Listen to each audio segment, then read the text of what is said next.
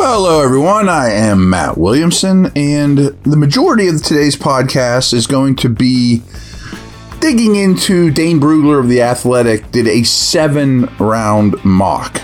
No trades, of course, but a seven round mock. That's an endeavor, man. And, and Dane does great work. He has a publication called The Beast, which is one of the best draft guides you'll ever find. But before we get into that, and we're going to look at the Steeler picks, of course, um, I threw this out on Twitter, and, I thought it was really impressive, to be honest with you, or very telling of what the Steelers season was last year. And I've often told you guys about EPA. I think the majority of you at least understand what EPA is. It's expected points added. And I think it's the best barometer of how good a football team is in the NFL nowadays. It's been really caught on as mainstream stuff now. But so expected points added per play on offense for the Steelers, weeks one through nine, they were 28th in the league. So that's the offense. You know, 28th EPA on offense, weeks one through nine. Expected points allowed per play, weeks through nine, 25th. Now we know the schedule was harder and there was no Watt and Pickett was learning. But anyway, you cut it, that was pretty miserable. I mean, weeks one through nine, as all of you can attest, were pretty miserable. Now, weeks 10 through 18, expected points added per play, so that's offense, fourth best in the league from 10 to 18. The defense, fifth best in that stretch. And again, they were remarkably healthy. Schedule got easier. Watt came back. Pickett, you know, got better. But all these things matter. I mean, it was more than any season I can remember. It was a tale of two halves. I mean, frankly, I mean, it was pretty remarkable. And the good stuff happened most recently, folks. So, anyway, um, I'm not going to spend a ton of time on this mock. We're not going through seven rounds, but just kind of want to lay it out, you know, that this is maybe something you could expect the team to end up with when it's all said and done. And there's some picks I don't agree with. There's many that I do, you know, I mean, so um, let's go through it. Here's the guys that come, again, no trades. Here are the dudes that went off the board before the Steelers picked at 17 Bryce Young, CJ Stroud, Will Anderson, Anthony Richardson, Tyree Wilson, Christian Gonzalez, Devon Witherspoon. No shocks there. None of those guys are going to be there at 17. Nolan Smith to Atlanta is a little surprising, but I don't think he'll be there either. Jalen Carter goes all the way to nine, which brings up the issue if Car- Carter's falling to nine, I'm calling the Bears to trade up. I mean, he's the only guy I'm trading up for, but I would give a lot to go get Jalen Carter. Lucas Van Ness is somebody I'd be happy to see fall off the board. He goes at 10. Will Levis to the Titans. Myles Murphy. Paris Johnson Jr. Patriots then take Broderick Jones. Packers take Skoronski. So what is that? Three offensive tackles in a row, three offensive linemen, however you want to classify Skoronski. And then the Steelers are probably pretty happy to see Bijan Robinson fall off the board right before they pick to the Commanders. So not a lot of mystery or nuance to this pick, but Dane has them taking Joey Porter Jr. Fine. Uh, I mean, some guys that went right after that, Calijah Kancey, no thanks. Darnell Wright, I would take Porter over him. Jackson Smith-Njigba, I'd have to rethink this. I definitely would have taken ahead of Porter, but with the Allen Robinson trade, it's more of a coin flip for me. He goes to Seattle. Um, Dalton Kincaid, I would have taken Porter over. I would take him over Zay Flowers. I'd take him over Deonte Banks. I think I would take him over Bryan Bresee, who he has going to Jacksonville, player I really like, defensive tackle. Um, I'd take him over Addison. I'd take him over Michael Mayer, over Drew Sanders, Adebawore, Mazi Smith.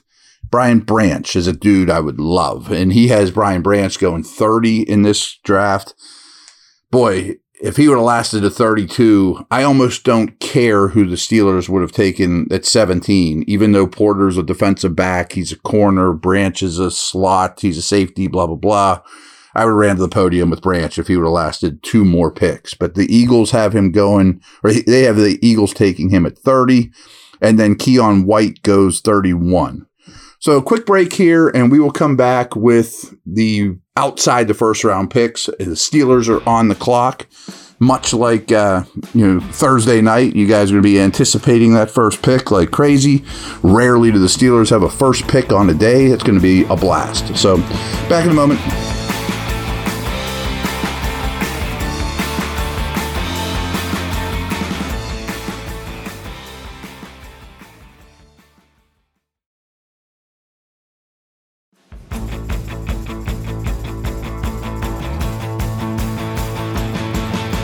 So as mentioned, Dane does awesome work.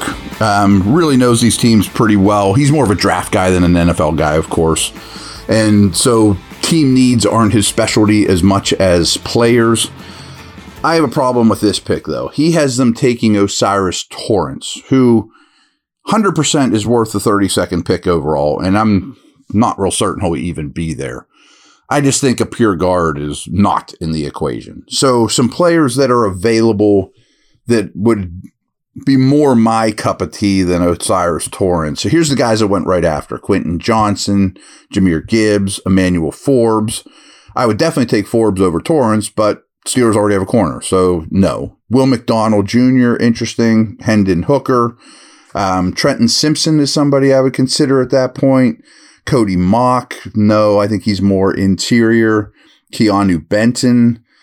So there's not a ton of names that are jumping out at me. Darnell Washington, though, is appealing, and he has Darnell Washington going 48th, which is the pick before the Steelers, you know, pick that they earned in the second round.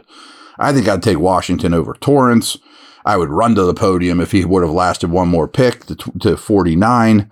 So Dane has them taking Dawand Jones, the massive, gigundous offensive tackle from Ohio State. I mean, imagine adding Torrence and Jones to that offensive line. They're two of the biggest people in this draft. Jones is the biggest people in the person in this draft. But I think there's more needs. I, mean, I can't imagine two of your first three picks being offensive linemen, especially a guard. Um, and that being said, the tackle that goes two picks later, Anton Harrison, and the pick in the tackle that goes four picks later, Matthew Bergeron, are more left tackles. I mean, they well, they are left tackles. They're not a projection to the left side. So I haven't exactly decided my list there from a Steeler perspective, but if I had to pick between Jones, Harrison, and Bergeron, I'm not sure what I would do there. So all three of those are to me very similar in terms of value to the Steelers, and co- coincidentally, not not coincidentally, whatever, they all go around the same area. Um, Jack Campbell would be a guy I'd also consider who is on the board. I've really warmed up to Daiyan Henley. He goes at 58, which is earlier than I expected. Um, Julius Brents, although the Steelers have a corner, or some of the guys that are going off the board here that I like, you know. So um, Steelers are then on the clock in the third round. He ends up having, and I kind of like this pick, is Siaki Ika massive, massive nose tackle from Baylor. So they took basically the biggest guard, the biggest player in Jones, the biggest defensive lineman, three picks in a row. Like they just added like a thousand pounds of man there in three picks, more. Um, I'm fine with Ika at 80. Uh, I have no problem with that whatsoever. But a nose, eh, I don't know. Uh, so some guys that are still on the board that I'd have some interest in at 80. I really like Brenton Strange from Penn State. I really like Nick Herbig from Wisconsin. Those two are both there. He's New Steelers' brother. Um, who's some others here that are of interest? I like Schoonmaker a lot, the tight end from Michigan. I like Jayden Reed a lot. Um, I don't think he'll be in the mix now that Allen Robinson is is a Steeler.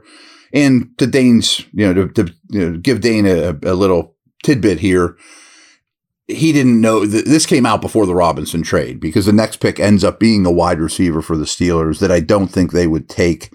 But two guys I like quite a bit, or three actually in a row, that are in this neighborhood Pitts, Carter Warren, which they would not take if they had taken Jones.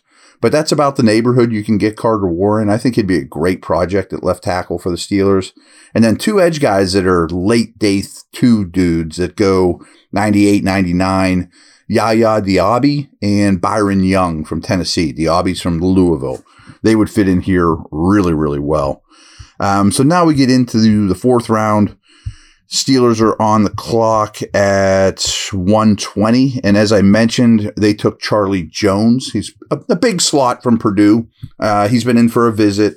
He would fit in. I just think that he's not great enough for me if you already have Allen Robinson. But a player I love that goes a couple pick or one pick before the Steelers, this seems to be a trend in this thing, is Henry To'oTo'o, the linebacker from Bama. And now that I think about it, the pick right before him is another linebacker, Dorian Williams, I've told you about from Tulane. Both those guys to me would be phenomenal picks at 120. I mean, run and hit, active, do it all linebackers. So a couple times, it seems like in this draft, the Steelers get sniped quite a bit with guys that go just a smidge before they're on the clock. Um, so at 120, they took Charlie Jones, who I don't think would be the pick.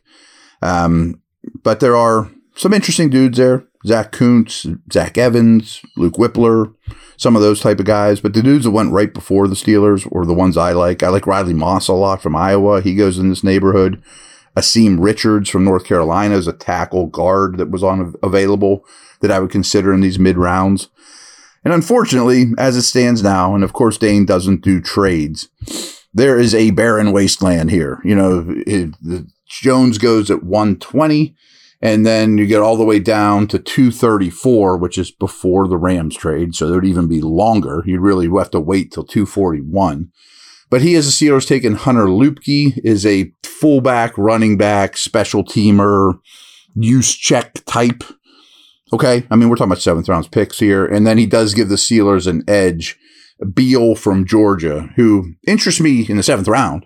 Um, personal reasons, you know, that, and as a Steeler fan, and I'm sure you guys agree, it would be nice to have a pick somewhere between 120 and 241. I mean, that's going to be a barren wasteland. And if they do trade down a few spots from 17, if they make a trade at 32, I wouldn't insist on it, but it would be nice to, hey, throw in the 180th pick overall and we got a deal. You know, that type of thing, just so you're in that neighborhood. There's safeties, there's edge, there's off the ball linebackers in that barren wasteland where it's not a bad place to shop. You know, I mean, even centers, guards, there'll be a tight end there. I'm sure I like. So it, it's a little disturbing that you got to wait from 120 overall all the way to 241. And why I said from a personal note is I'm going to be broadcasting for the Steelers every minute of the draft. There's a bunch of us on the air. I'm the only I'm the only one, which I take as an honor, that is on the air for every second of draft coverage. Everybody else has shifts and take an hour off here and there. Not me. I'm on the whole time. But from 120 to 241, I'm going to need some things to talk about. I mean, you can only talk about the first four or five picks, you know, so many times or the action that's happening. But as an on the air quote talent, which is a stretch, I am dreading that area. It's going to be a challenge to say the least. So uh, that's a wrap. I thought this would be a fun little exercise. And don't discount what we talked about at the beginning of just how much better the team was for the second half of the season than the first.